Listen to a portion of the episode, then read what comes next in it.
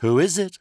Henry had just woken to thin sunlight and the sound of someone knocking on her surgery door. The knocking continued, almost out of control. Yes! shouted Henry. The knocking stopped.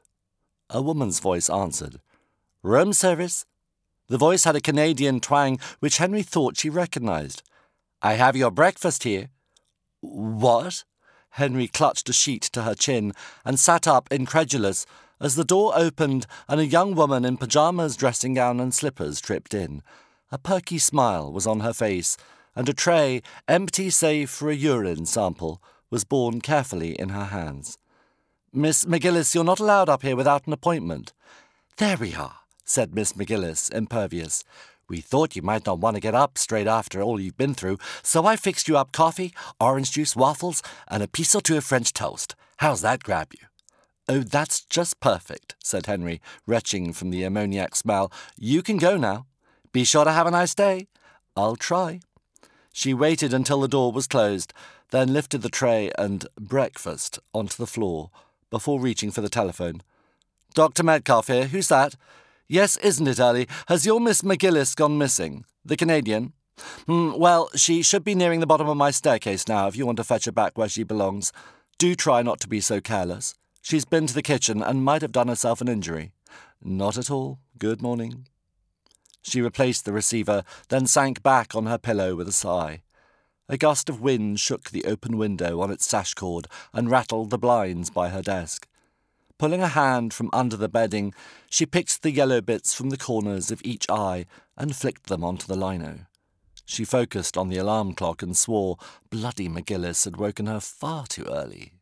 She rolled onto her side with an effort to fall asleep once more and came face to face with a pair of navy blue Y fronts. Somewhere in the building there stalked an underwearless doctor, or was he a porter?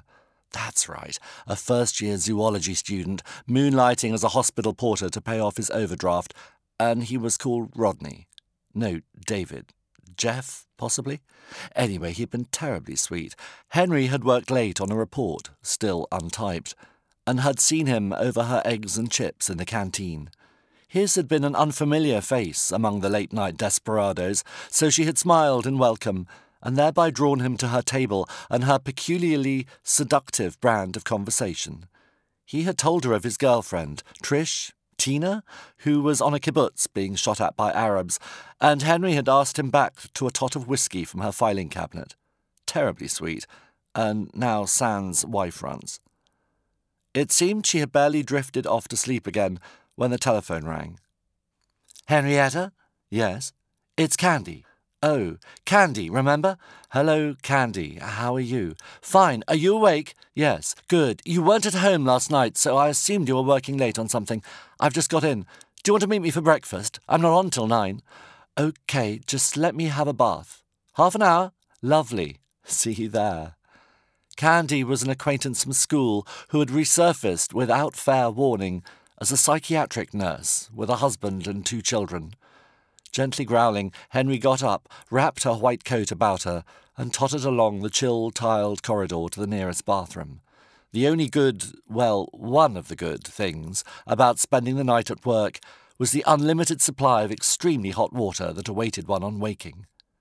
She dressed in yesterday's slacks, and one of the clean shirts she kept in the bottom drawer of her desk, gave her short hair a fierce brushing, made her bed, and then sat at her desk with the navy blue Y fronts on the blotter before her. Whistling through her teeth, she thumbed through the books on the shelf beside her and found the Directory of Old Girls from St. Catherine's, Selmbury. This was dusky pink, with Henrietta Metcalfe inscribed in a schoolmarmish hand on one corner of the cover. Under a bogus crest it read, Lest We Forget, in Gothic print. Henry flicked through it in search of a suitably hated name, then addressed a large brown envelope to one Unity Pope in a house called Little Spark in a suburb of Newbury. She slid the Y fronts, lovingly folded, inside, and left the sealed package in her post tray.